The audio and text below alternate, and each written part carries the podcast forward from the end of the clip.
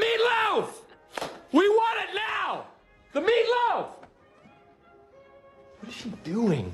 I never know what she's doing back there. Hello, Starting Strength fans, haters, and everyone in between. Let's talk about all the events that we have coming up. So, our next available seminar is going to be in Wichita Falls on December 11th through the 13th. Then we have a coaching development camp on November 22nd in Orlando. We'll be covering the squat and the deadlift. Our next self sufficient lifter camp will be October 31st in Wichita Falls. That's where we cover the squat, the press, and the deadlift how to video yourself, and how to diagnose your own technique. Two squat camps on the list, both in Texas. First one October 17th in Houston uh, at Starting Strength Houston. And then a new one on the list at Starting Strength Austin in Austin, Texas on November 14th. We have one available squat and deadlift camp on the list. That'll be November 7th in Orlando, Florida. And then finally for lifting camps, we'll have the squat press and deadlift camp in Singapore on November 29th. If competition is your thing, we have a few options for you. 5x3 in Baltimore will be holding their ninth annual Charm City Strong Woman Contest. This is a charity event that raises money for the Ullman House, which is a home away from home for cancer patients and their families. That'll be on October 22nd through the 25th. Then two strength lifting meets going on on October 31st, one in Phoenix, Arizona at Weights and Plates, and the other at Testify Strength in Omaha, Nebraska. Wichita Falls will be holding their strength lifting meet on November 14th. Then we're back over to Testify in Omaha on December 5th for a USA weightlifting meet. And finally, Baltimore on December 6th for a Stronger Together meet, which is a partner meet contesting four lifts. Starting Strength gyms are up and running, where you can come in and train with a coach for less than 30 bucks a session. To find a location near you, we have new locations on the list, or find more information out in general, head over to locations.startingstrengthgyms.com. And if you haven't fast forwarded past this already, for more information and details on anything that I've spoken about, you can head over to startingstrength.com and check out the right hand side of the homepage. From the Aasgaard Company studios in beautiful Wichita Falls, Texas, from the finest mind in the modern fitness industry, the one true voice in the strength and conditioning profession, the most important podcast on the internet. Ladies and gentlemen, starting Strength Radio. Welcome back to Starting Strength Radio. It's Friday, which means that it's not Monday. And it's not Tuesday, Wednesday, or Thursday either. It is Friday. And Starting Strength Radio is a Friday feature, regular part of your week. And we're happy that you're here. We're here this week with our friend Harry Fafutis. He is from uh, Guadalajara in Mexico. And uh, the reason uh, Harry is here is he's just recently completed the Spanish translation, the Spanish language translation of the Blue Book, Starting Strength Basic Barbell Training. Harry, thanks for being with us today.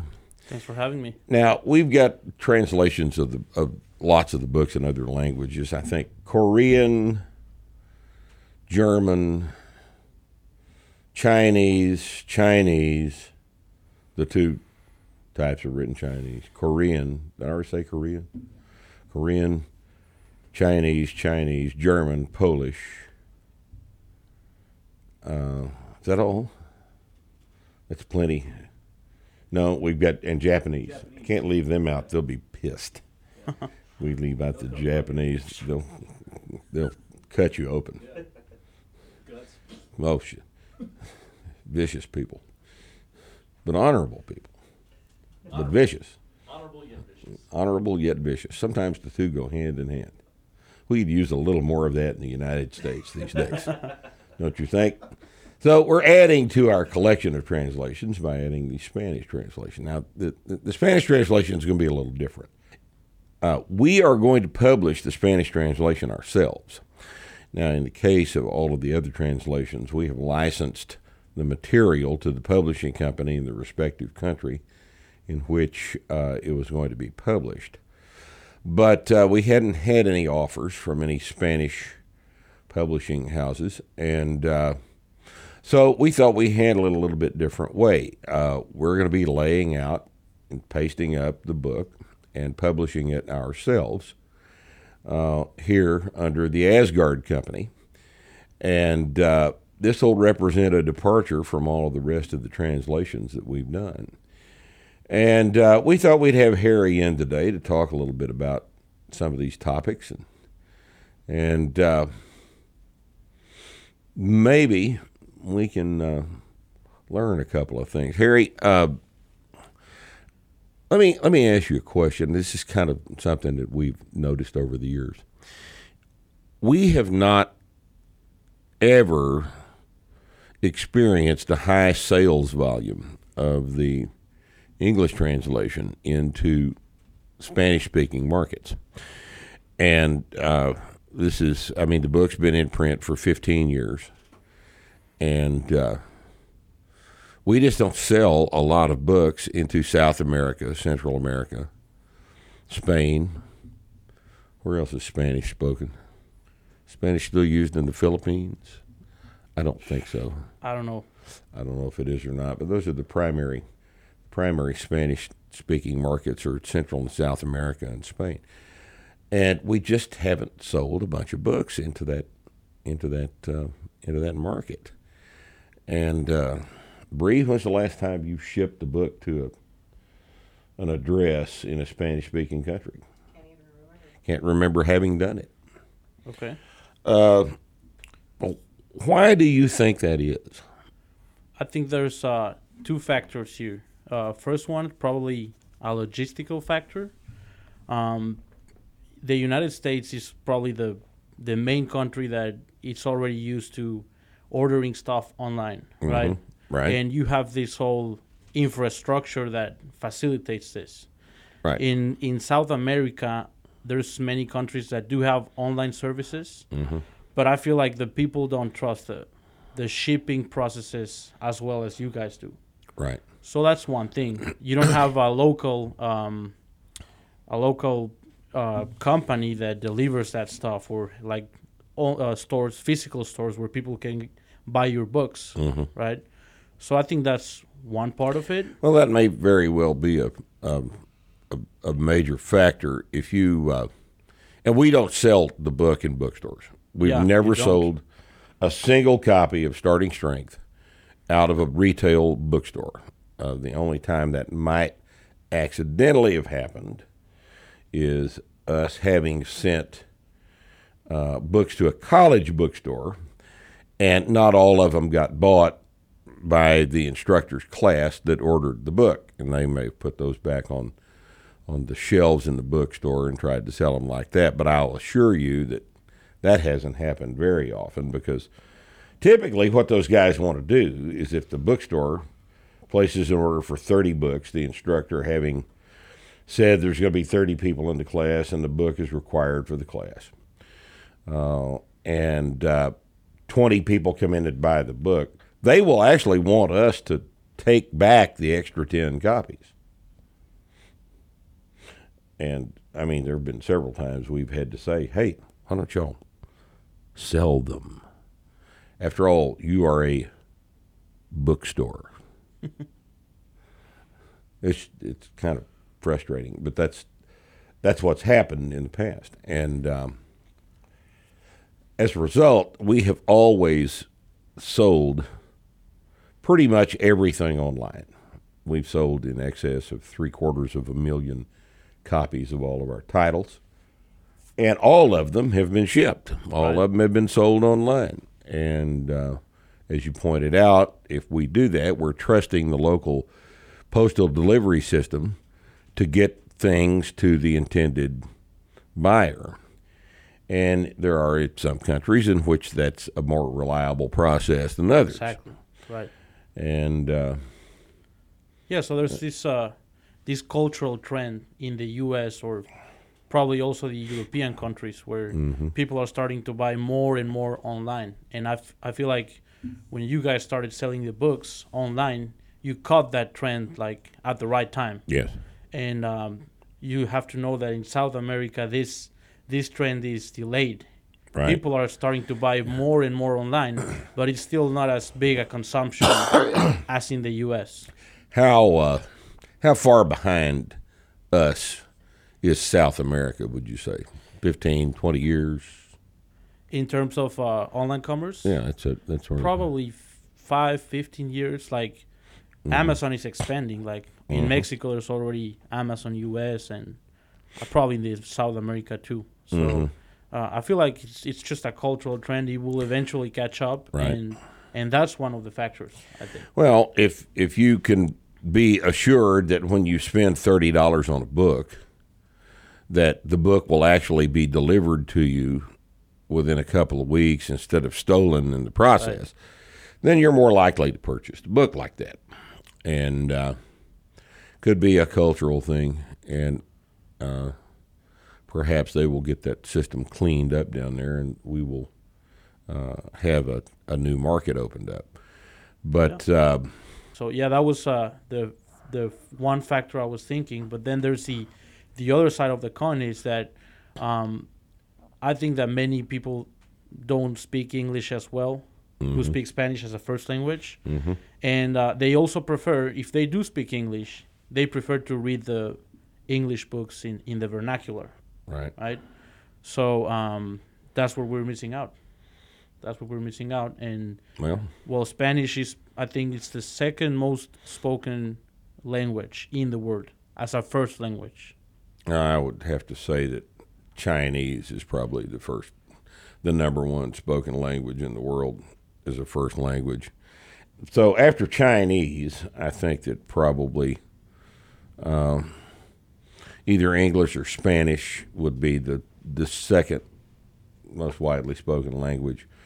Uh, India has several different languages, so and that's precisely why India uses uh, English as uh, an official language, so that everybody else can talk to each other. So, uh, English and Spanish are uh, what were those numbers?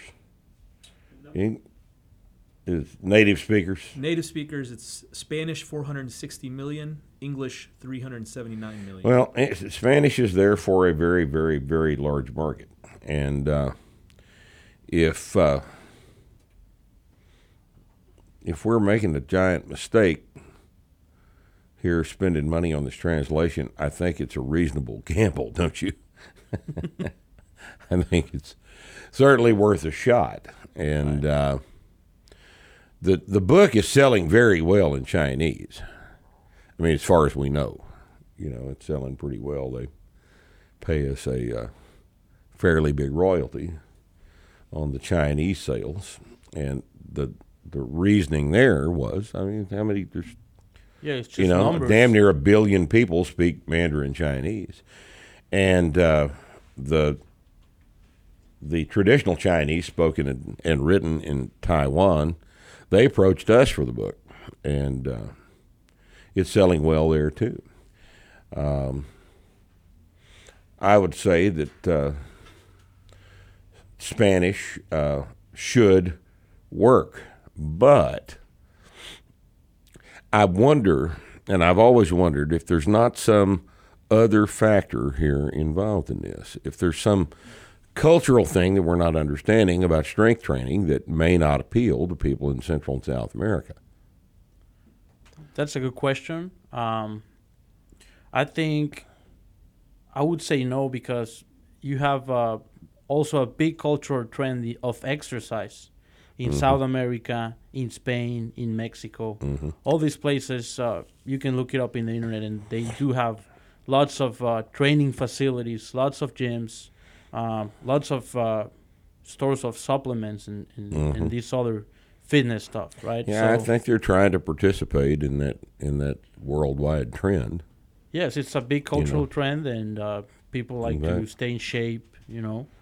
So I think, like, that's how I started with you. You know, I Right. was going to the gym, and as many other coaches, we just don't know what we're doing, and we slowly start lifting weights, uh, using the correct movements, the barbell exercises, and you slowly come into conclusions that the barbell exercises are the main ones that Right. give you the biggest return on your time. So, why do you think we have not had an offer from a major Spanish language publisher? Because this is the process that has that has uh, happened every time we've done a translation. We get an email interested in whether the translation rights are available, and in general, we take these offers. And uh, uh, we had an inquiry about Italian a while back. I wasn't satisfied with the way the thing was presented to me, so we haven't acted on that. But uh, we uh, we get offers all the time. I, why would no Spanish language publisher be interested heretofore in this Yeah. in this book? Why are we having to do this ourselves? It just makes me wonder if Yeah. something else is. See what I mean? Maybe something else is going on that we haven't adequately thought about.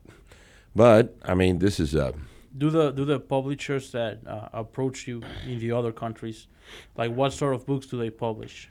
Well, uh, the uh, the the Chinese company, uh, for example, is uh, uh, a science and technology publishing Okay.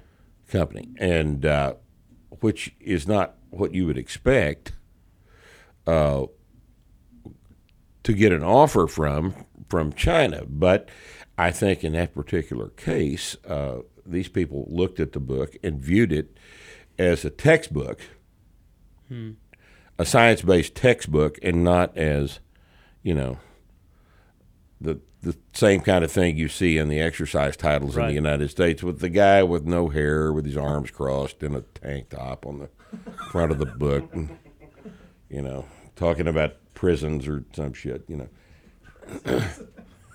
I, I you know it's a I think they viewed it as a fundamentally different product and that's why the science and technology publishing company ended up with that book in China uh, the uh, so the the the idea that maybe there is another uh, cultural factor in operation here just sticks in my mind. But May as well be. it- May as it well be, bud. might as well try. Yes. I mean, I don't understand. Uh, I mean, there are more native Spanish speakers than English speakers, which really is surprising if you'll think about it. Uh, that kind of is surprising. Uh, speakers of Spanish are how many people in Spain? 60 million people in Spain. Uh, Central America, South America, but you have Fifty million in Spain. 50 million in Spain. You have to remove, and you have to remove Brazil from South America. Yeah. You know, that's a great big piece of the land. I know it's not all completely populated, but that's the majority of the landmass of South America. The rest of it speaks Spanish. Argentina Ar- has Argentina, Paraguay, 50 million. Uruguay, Chile. Uh, what's another big population? Argentina, Chile, Peru, uh, Colombia Colombia, Paraguay, Yeah. Mexico. It's a lot of people. So it is a hell of a bunch of people. It really is. Outside of Central and South America, you got Spain, and that's about it. That's I think. about it. Yeah. That's about it, I believe. But 475 million people is a hell of a big potential market for a book, and uh, we'll just have to see what happens if we uh, we publish the book in Spanish and it starts to form a significant sales volume. Then uh, we've invested in the translation. We've invested in in uh, the print run, the inventory space, and let's just see what happens. You know, I'm looking forward to the the thing performing well. So, Harry, when you translated the book, how many times had you read it in in English before you attempted to start this? That, that's a great question. I think we could start with uh, how the idea of the translation uh, started. So I think I came to you back in 2016, I guess, and um, I was I wasn't as strong as I am. I'm not saying that I'm the strongest, but I was weighing 155. So you probably don't remember this. No, I remember that. So I I've, it's something I try to forget, but I I do remember you weighing 155. Yeah, so so I came in and I think um, I wrote you an email before that, and I was uh, writing you that I was interested in what you're doing, that I'd like to um, expand your system to the Spanish speakers, hmm and then you said, "Well, come in and and uh, let's talk," right? So I came in, we talked, and and I told you I wanted to open up a gym, and um, maybe try to work it out the the whole coaching and starting strength in Mexico first. And then you were like, well, you have to train. I mean, you, you're uh, you're very skinny. And that's every word of that's true. It is, yeah. but then uh, back then, I, I didn't know too much about all this world of training, and I had a like a, supposedly a back injury, and I went to like four different doctors. Uh, had like uh, two hernias at the lumbar and scoliosis, and I don't know, a couple other scientific All kind fancy of names. all kind of shit was Yeah. wrong. Yeah, and uh, right. and you were like, "Well, have you have you seen the the cases in my forum?" And I was like, uh, "No, haven't seen a thing." So well, you, you were like, "Okay, you have to see that so that you get convinced that you can do these exercises and there won't be a problem with it." And and then you asked me whether I had some shorts or something to uh, do the lifts, and I was like, "Yeah, I have some a pair of shorts in my car," uh, and I came in got dressed up and, and, and you taught me how to deadlift. That was the the first day and and I think I you loaded like 135 on the bar and had no problems with my back. And then you told me, would you rather have a week, um, weekend? What's what's the Well, I probably said, would you like to have your back hurting uh, weak or your back hurting strong? yes, You got back pain. Yeah. Who doesn't have back pain? Would you like for your back to be weak or strong while you have your back pain? And that's the yeah, that's that's that's a decision that most people refuse to make because they don't understand that the act of getting the back strong may and usually does alleviate most, if not all, of the back pain. But even if it doesn't, deadlifts and squats do not hurt your back. exactly. And people that just doesn't compute to the vast majority of people. So um, it's to Harry's credit that he uh, actually pulled the bar off the ground and demonstrated to himself that, in fact, this this works. Exactly. And and that was my main motivation. I wanted to get rid of my back pain. I wanted to be strong and I was just a little scared whether I could do the, the main lifts or not. And Right. and that was my the first time we met. I remember And you know, and that's a rational thing be be afraid of. Yeah. You know, I mean, I'm going to use my back to lift something heavy, but my back hurts. Will I not injure my back? And I tell you, no, you will not injure your back, and you have to believe me. Right. And and I trusted you know, some you. apprehension is necessary, but I mean, we've done this before. You trusted me, and you demonstrated to yourself that, in fact, it doesn't hurt you to deadlift. And how many people since that period of time have you taught the same thing? a lot, a lot. So Right. that that's where it all started. You told me to train and get stronger, and I was like, well, he, he's most likely right. I will I will try this at my place, and I'm gonna get strong, and I'm gonna train people to get ready and get the the coaching certification. So that's what happened.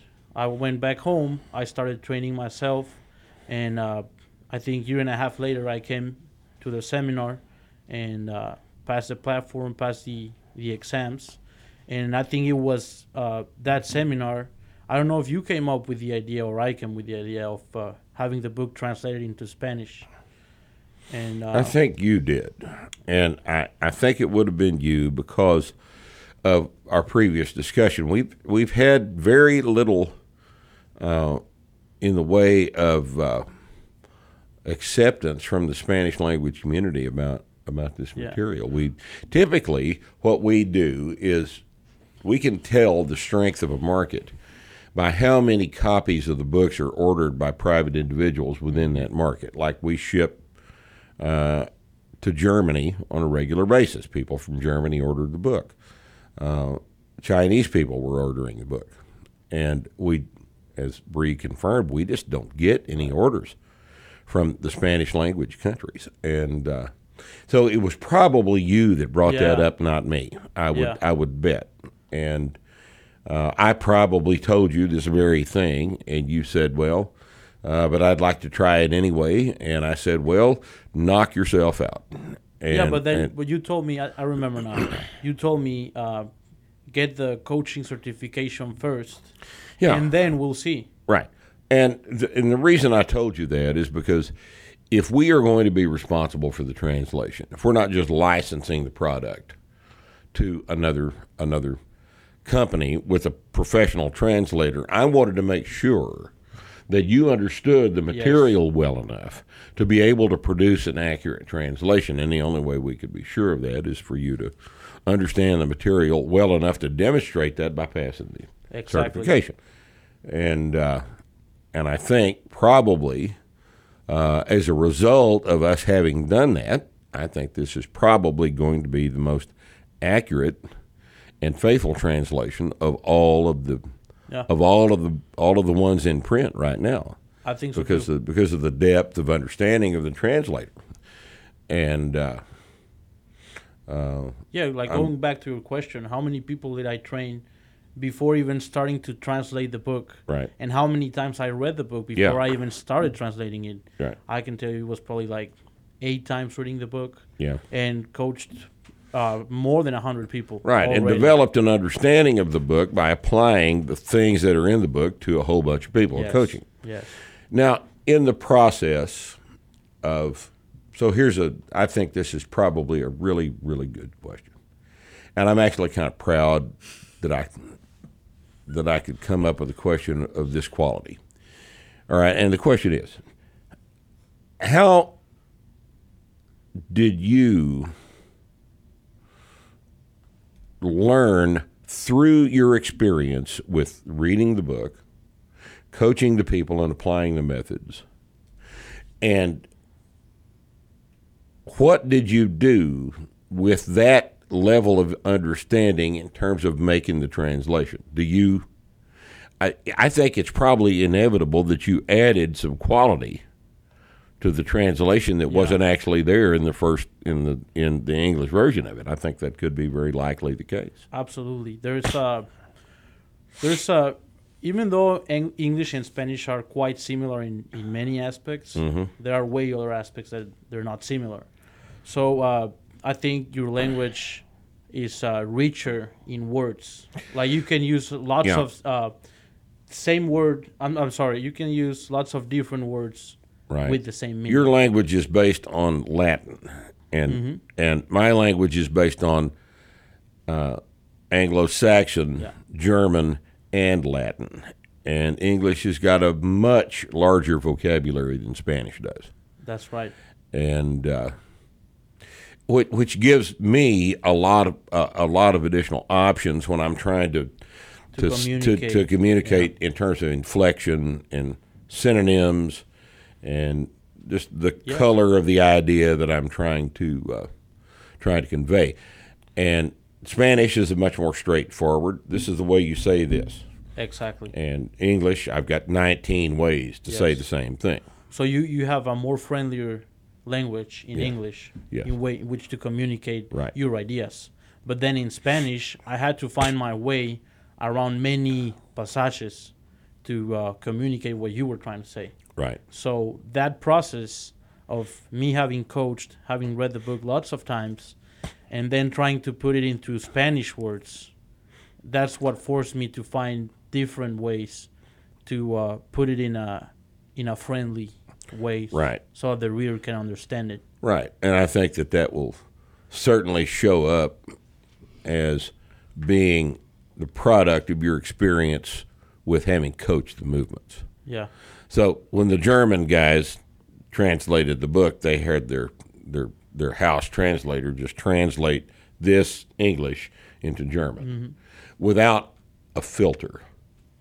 yes, You had a filter, yes, and I think that uh, we'll see that this is a very very high quality. yeah. Translation. So there, there's basically two result. ways to make a translation.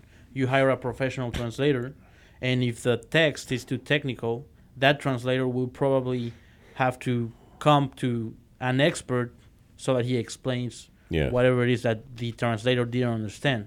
So that's option A. Option B is go directly to the expert who speaks the language in, in which you're trying to do the translation and have him do it, but at the same time, have him hire another translator so that he covers those those holes that the uh, that the expert in the subject can't cover, the technical aspects of the prose, right?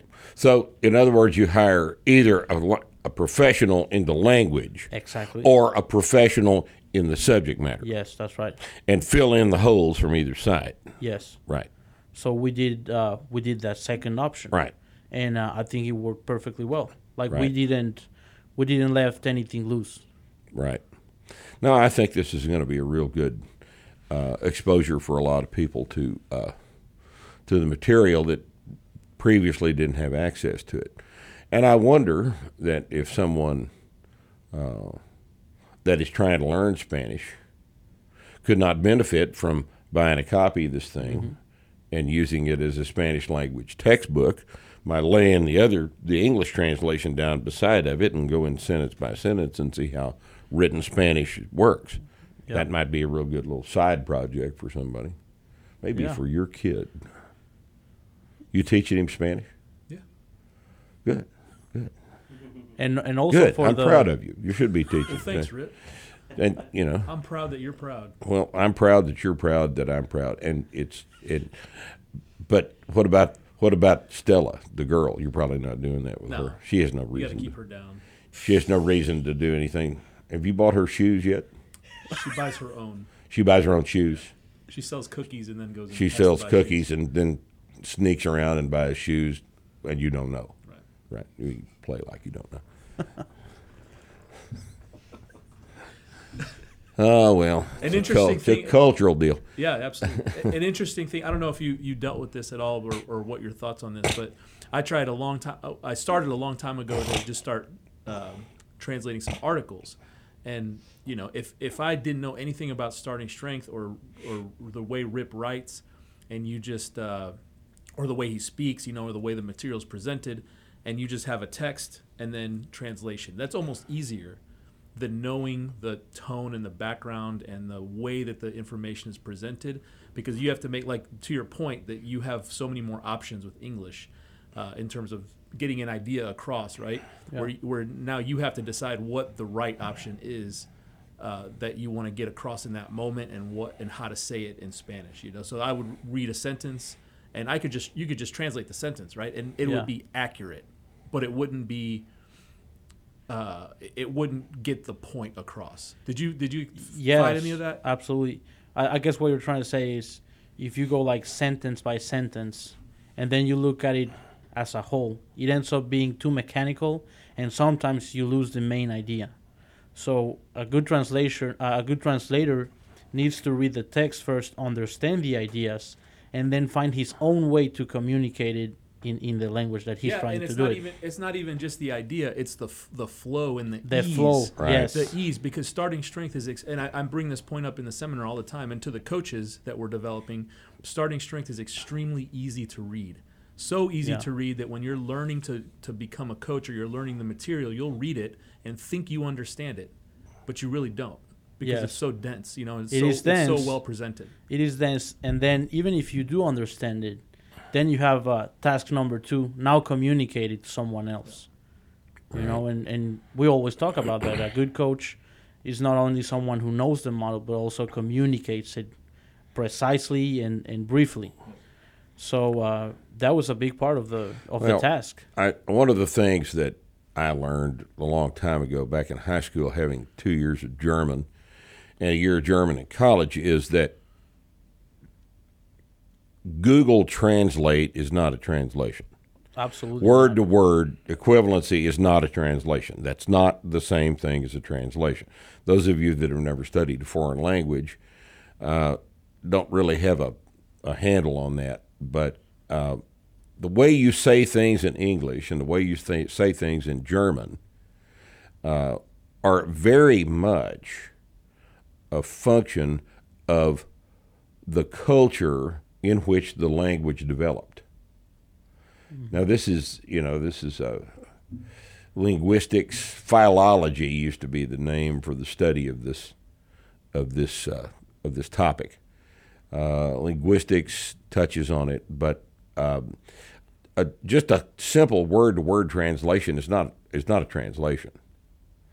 if Harry was to just make the word barbell into the Spanish word for barbell, and then training into the Spanish word for training,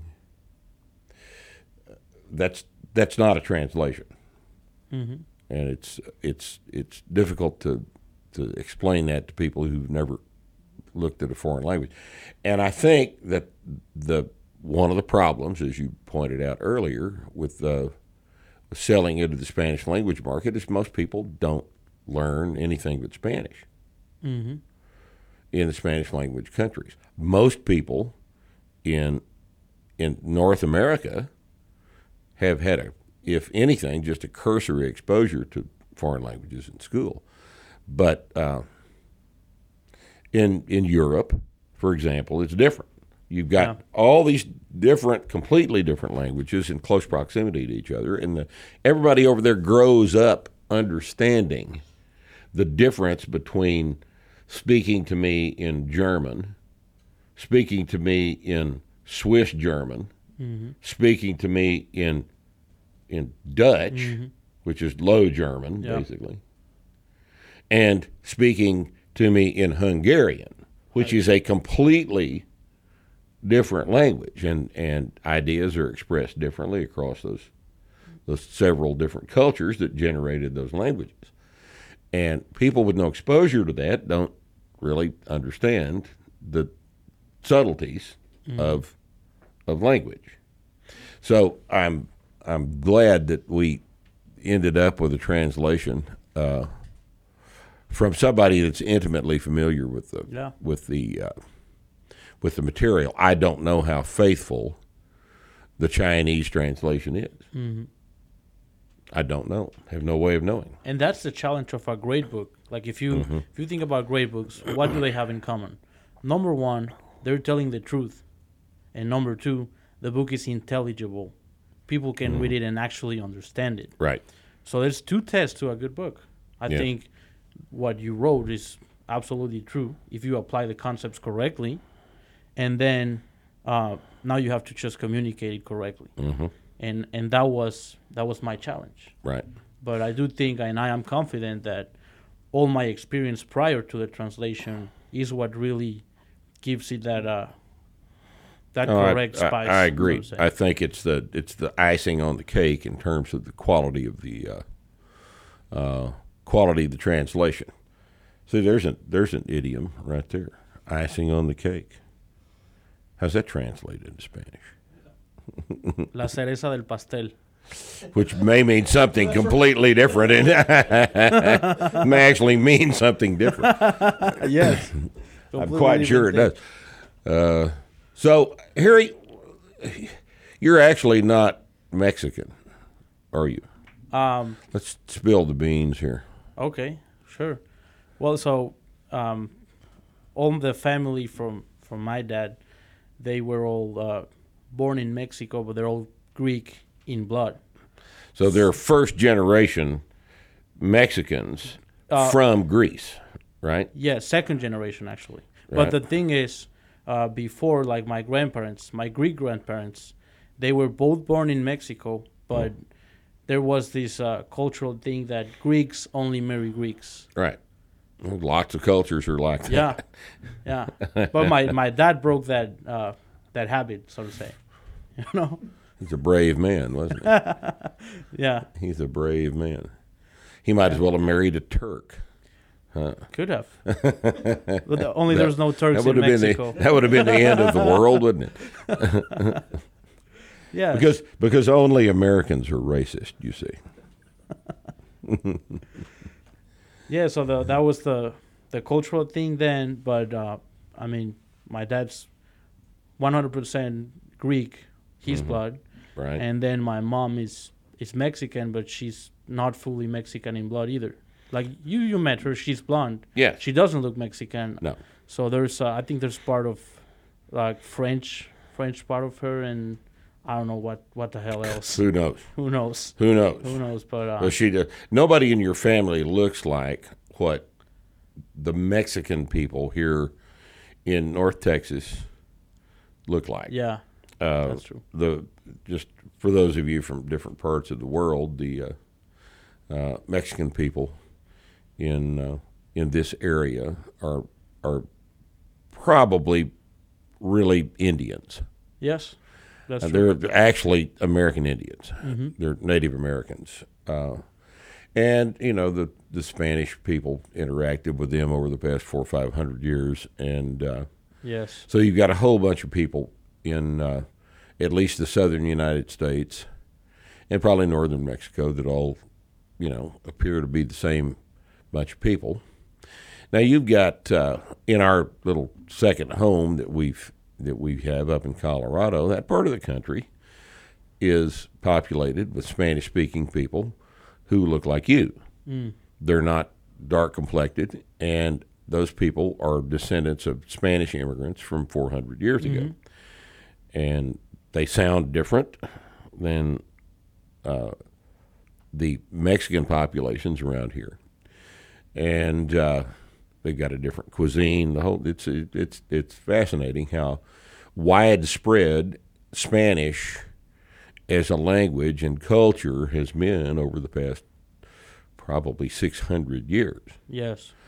In fact, I think you'll find that uh, probably uh, the United States has one of the larger Spanish-speaking populations in the world. How many? How many do we have? Uh, actually, hold on. Total number of Spanish speakers in Mexico is 126 million. Mm-hmm. Uh, United States 56 million. And then Colombia and Spain are at about 49 and 46. So we're number two. Number two. The second largest concentration of Spanish-speaking people in the United in the world is in the United States. So this wasn't a stupid idea after all. Right. You know, I think a lot of people are interested, even if they've read the book in English, would be interested in reading the Spanish translation of this thing just for the ease of uh, maybe a little bit deeper understanding of the material. So, uh, But you even, had even if you count the because that that number the number two number includes limited competent speakers. So, uh, and I don't know how they could possibly know this, but yeah, uh, even if you include the not the only native speakers and proficient speakers as second languages, the United States is still top four in Right. the world. that's still a big number. Yeah. yeah, it's a big number of people, and it's growing all the time. Yep. It's growing all the time. If you go to South San Antonio, there's not a lot of English spoken in the southern half of that city. Uh, they have, uh, for a long time, had uh, a bilingual requirement for all their police force because of the large number of Spanish speakers, people that don't speak anything but Spanish. And in South Texas, that's, there's a lot of people in that boat, in that same boat. So, uh, we'll just see what happens with this. But uh, I'm uh, I'm optimistic that we're going to have a, a bunch of books flying out the door. Are you ready, Bree? She's always ready. Put her to work. Shipping and receiving is always on the money here at the Aasgaard Company. 24 hours a day, seven days a week. 24 7, 365. We're working for you here at the Aasgaard Company. How's your gym? Jim is slow right now, obviously. I think You know. everybody's gym is slow. How is, uh, just as an interesting aside here, um, what do you, uh, I mean, everybody in the United States knows that the the Mexican government is kind of a fucking mess. All right. It is. Everybody knows Yeah. that the Mexican government is basically non-existent over half of the country, and, and they will kill him. if the cartels don't kill him, the government will. you better cover your ass here on this, Harry. Who do you like best, the cartels or the government? Oh, that's a really You- tough question. You shouldn't answer that question. No. Don't answer that question because it's a dangerous thing to talk about. Uh, it, it's amazing to me that Mexico functions. It, Yeah. it, it really is. I think it's a testament to just the basic decency of the fucking people that they have put up with this administrative chaos down there for as long as they have. I think this must be a really good bunch of people to put up with that bad a bunch of people on the other side of the You know, street this is, from them. It's, This is a very interesting topic because um, we're basically neighbors. yes, We have the almost the same geographical conditions, you Yeah. know. And what explains why the U.S. is so much more developed compared to Mexico? because you guys had a head start on us of about 300 years. Well, I think it's it's many things, but Yeah. um, uh, one of the things, for example, you guys got conquered by the by the English people. Mm-hmm. We got conquered by the by the Spaniards, Mm-hmm. and uh, Spaniards back then, and probably still then, right now, they're on the under the Catholic uh, regime, Yes. And you guys are all uh, Protestants. Protestants, Right. So that I think that's like that got you guys to a Well, big. that's uh, an interesting observation. I never thought about it like that before. Well, you know, the, the Protestants they who came here to the U.S. were basically fleeing from, from England, and, Yes. and they were looking for better opportunities. They were hard workers. In fact, my the original Rippetoe ancestor uh, was a Huguenot, Hmm. as they called them back then. He was Protestant fleeing from Catholic France. Yeah. and he came over in the 1690s, and all of the Rippetoes in the United States are traceable back to that one guy, Wow. and uh, Every all the Rippetoes. all of really. us. Now they, some of us spell our name differently than others, but the best I can tell. Uh, last time I'd looked seriously at the genealogy, that there was one original ancestor that came into Virginia back in the about 1695, and uh, the specific reason was to get away from these It's an excellent lunatic. Catholics. Yeah. Yeah, and the Spaniards that came were the hard were hardcore zealots. The, Yes. the Spaniards were just looking for gold Right. and uh, just stealing everything from the Mexican Indians and just go back to Spain. Mm-hmm. Right. And then there's there's another interesting difference. The the the English immigrants or European immigrants who came to the U.S. Uh, they basically got rid of the Indians slowly, you know, taking them to the to the Right, west just moving them out of or the way. Or to the reservations. But Right. what did what what happened in Mexico?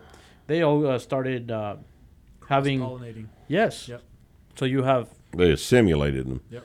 instead of moved them Right. Out yeah of the they, way. they, they they left. I think there were them and- probably more of them in Mexico. There were probably more native occupiers of the land, and if you cannot uh, beat them because of their greater numbers, you have to figure out a way to get along, and that's how Well, and a denser population too, right? In, right, yeah. In Central and South America, Certainly. the, the concentration was higher. So, Yeah. Yes. what are you going to do? You're not, you know, where in the, the guys that landed in America were, I imagine, you know, the the just because of the landmass was much more dispersed. Yes. It was more dispersed, and uh, the climate in Mexico made it a lot easier to Right. to feed yourself than it. Uh, more things grow in Mexico than grow on the southern plains in the United States, and uh, and you know we had a very interesting book come out a few years ago called Empire of the Summer Moon that investigated uh, the actual facts of the of the Comanche tribes' activities in the central southern plains. And one of the one of the most interesting things that I took away from that that book was the fact that you have two different approaches to human life. And the approach of the Comanches to human life was not compatible with ours. Exactly. And we had to do something about it. And It it's was not same- optional. We had to do something about it. And because you can't coexist in a situation like that. So we won, they lost, and I'm real sorry, but that's just why we're all here right now. And uh, It's the same the- with all the Indians in the U.S. There's It- also the book, um, "The Killing of Crazy Horse," about the Sioux, and Mm-hmm. Yeah. it's the same. right, yeah, they, they, just got rid of them, or they just put them in a reservation camp. right. But that didn't happen in Mexico. No, And you guys then- just kind of all became one amorphous yeah, a bunch mixed, of people. mixed mixed race, and uh, there's also the fact that again the the Catholic Church took over Mexico and South America, Mm-hmm. and even to this day, like there's a lot of of power. Like you just see the architecture or the infrastructure of the cities, and there's these huge uh, Catholic churches. Huge Catholic and cathedral. There's a lot of And- money in there, and power, and corruption, and And where is the Pope from? I think it's Current uh, Pope is, Pope is uh, Argentina. Argentina. Yeah. Yes, it's a it's you know the whole thing is still Catholic, and the Catholics never established a hold like that in the United States, and all these factors contribute to the cultural differences between Mexico and the United States. Uh, which brings got- us to the point why uh, there's like we have lots of corruption and and uh, and narcos, right? right? We have a lot of corruption here, but I think our corruption has done a lot better job of disguising itself uh, than uh, yours has. Our corruption, ours is ours is not overt. Ours is not To the, overt. to the average citizen, it's Yeah. not, it's to the average citizen, average citizen can completely ignore it and be perfectly happy, uh, because our news media is absolutely complicit in in that effort, and, uh, and instead of letting this get too far off into uh, uh, Alex Jones territory, you, you, we we have a. I guess our our culture started off as a more peaceful bunch of people than the Mexican culture. Um, the native Mexicans, uh, I mean, the Aztecs were famously, Yeah, you have the Aztecs and, and the Mayans. and the Mayans, Very developed. and the Olmecs. They they were they had a very highly developed Mm-hmm. thirst for human blood. that yeah, that's true. that we here in the in the United States we quelled that. yes. We quelled that, and uh, the dominant culture uh, that came over here and moved that out of the way um, predominated, and in Mexico. Uh, you guys assimilated with them and didn't really wipe that out like No. like we did. the, the the idea that it's a, a product of the different versions of Christianity is really interesting. I think Yeah. that- Yeah, I think I- that has a lot to do with it. You know, I- you got yeah. Protestant Christianity coming to the United States and converting Indians and moving the ones that wouldn't convert or killing the ones that wouldn't convert. And in Mexico, you've got a The Catholic Catholics version of Christianity that Who are scared of the church. And, Exactly. And uh, you, you grow Right. uh, you grow like trying to be dependent on that. exactly You the know, authoritarianism it's- of the Catholic Church. Right. versus- It, it was a it was a, a, a quasi governmental organization. Oh, It always has been less been. than Qua. I mean, it was. a Yeah, it was the it was essentially dominant many power. for many hundreds of years in human history. The Catholic Church has been the government right, in lots and lots of places in Europe Yep. and South America, right. and uh, the Protestant Church has never really functioned that efficiently in that Other way. in England. Church of For a little England, while. For a a little little, while, yeah. while, the Church of England kind of tried to. The Anglicans, Catholic. right? And uh, yeah, they were the Anglican Church, the Church of England. Yeah, but it's that know. mindset, you know, of Exactly. the, the, The Protestant mindset. of work hard, and then the Catholic mindset of oh, Obey if I the do Pope. this and this, I'm gonna Obey the Pope. exactly. Right. So that's I think that's one of the main factors. It could very well be. I hadn't thought about that before, but that's uh, that is an interesting take on the situation. Uh, what do you think uh, about the way your government has handled the current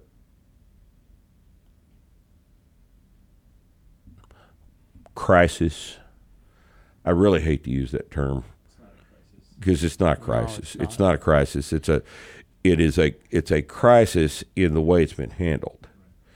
But the the COVID nineteen situation is uh, is not a public health crisis. It's a government crisis, and every government in the world has happily jumped on this opportunity to increase their power and authority.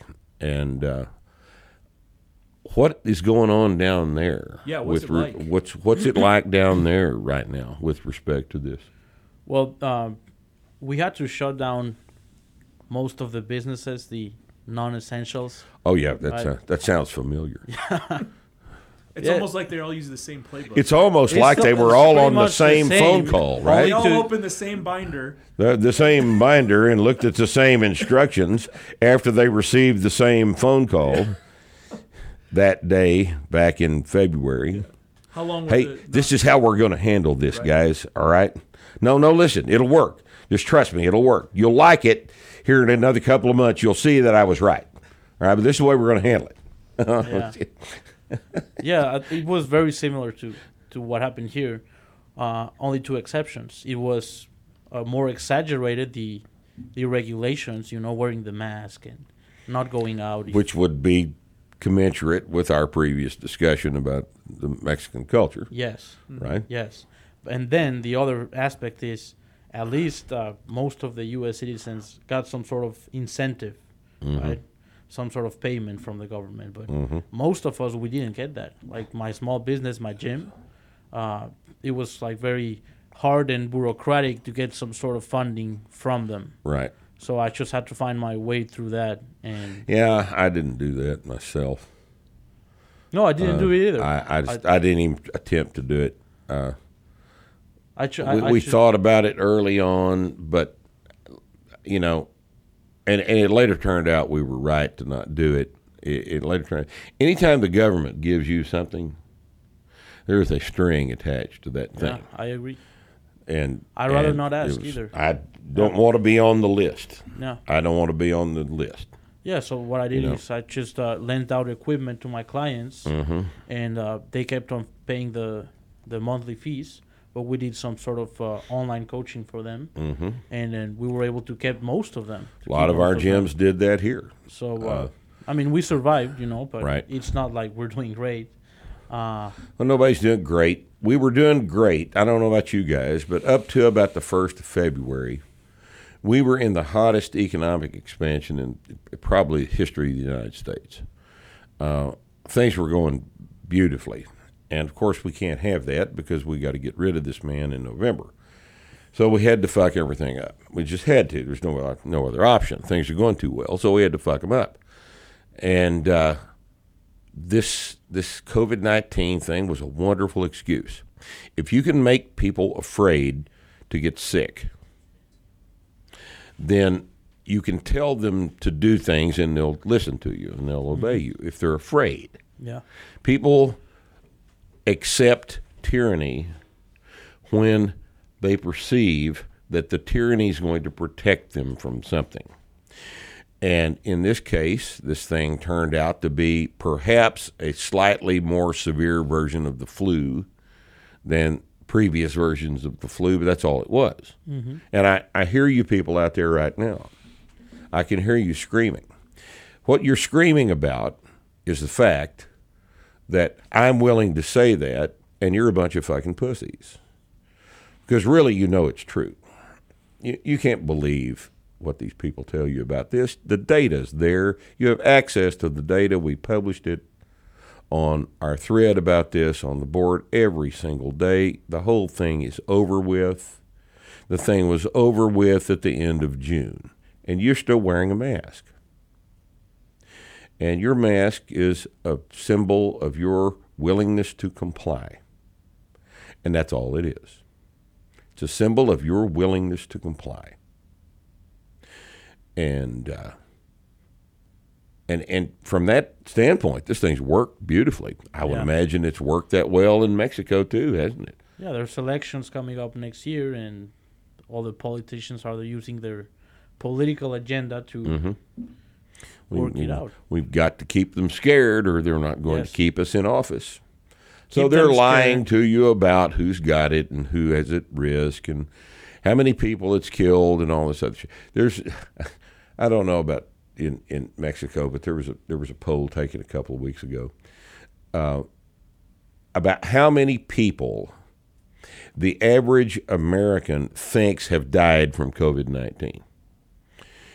And the uh, poll results indicated that the average person thinks that three, no, that 30 million people have died from COVID 19 in the United States. 10% of the population they think has died of COVID 19. And the actual number uh, is a tiny, tiny fraction of that to the extent that I don't know anyone who knows anyone who knows anyone who has died from COVID 19. And neither do you. And uh, it's, uh, it's just an interesting, interesting thing to watch unfold. To watch people, not just in the United States, but everywhere, But roll over on their back in, Yes. a, in, in a display of willingness to do what they're told to be protected. I, what's happened to us? Could this bunch of people have won World War II? You know, And it's What- interesting that most of the countries are doing the same thing. they're all doing it, Harry. It's amazing to me. We were talking about this the, a couple of days ago. Uh, it's you know we understand the need uh, to do something about Donald Trump. We got to get rid of Donald Trump. That's just, and we're willing to do anything to get rid of Donald Trump. But what explains the UK? What explains Mexico? What explains South Africa? What explains the willingness of all of these countries to participate in this hoax? And I don't, I don't understand it. I really don't understand it, uh, except that the people that run things now we're Alex Jones here again, but I I just I don't know another explanation for this. The people that run things everywhere are all in the same club. Yeah, they're probably getting a lot of benefits. They're of all this. in the same club. How would you like to be a mask manufacturer? How would you like to be squatting with a mask? I'm not going to do it. No. So uh, doing sets of five, three sets of five across, and having to do that fifth rep. You take a big breath in, and it goes. Yeah, just sucks right down up into your nose and shit. You know, and it's already wet since you've been spitting all over the damn thing your whole workout. Now you you're suffocating. Well, good. Suffocate. It's good for you. At least you didn't die of COVID nineteen, right? Yeah. So I, you know. Anyway, uh, Harry, I appreciate you being here. This is uh, uh, this is a departure for for us taking on a translation project like this ourselves, and we've just happily licensed it out to other publishing companies before. So we're going to be in the process of learning a whole bunch of things ourselves about this thing, and. Uh, um, those of you who are interested in the Spanish language translation, uh, it's going to be several months before it's uh, before it's available. We've got a giant amount of work to do on the layout and paste up and the, the print run and all this other things that are involved in uh, in getting a book on your uh, table. Yeah.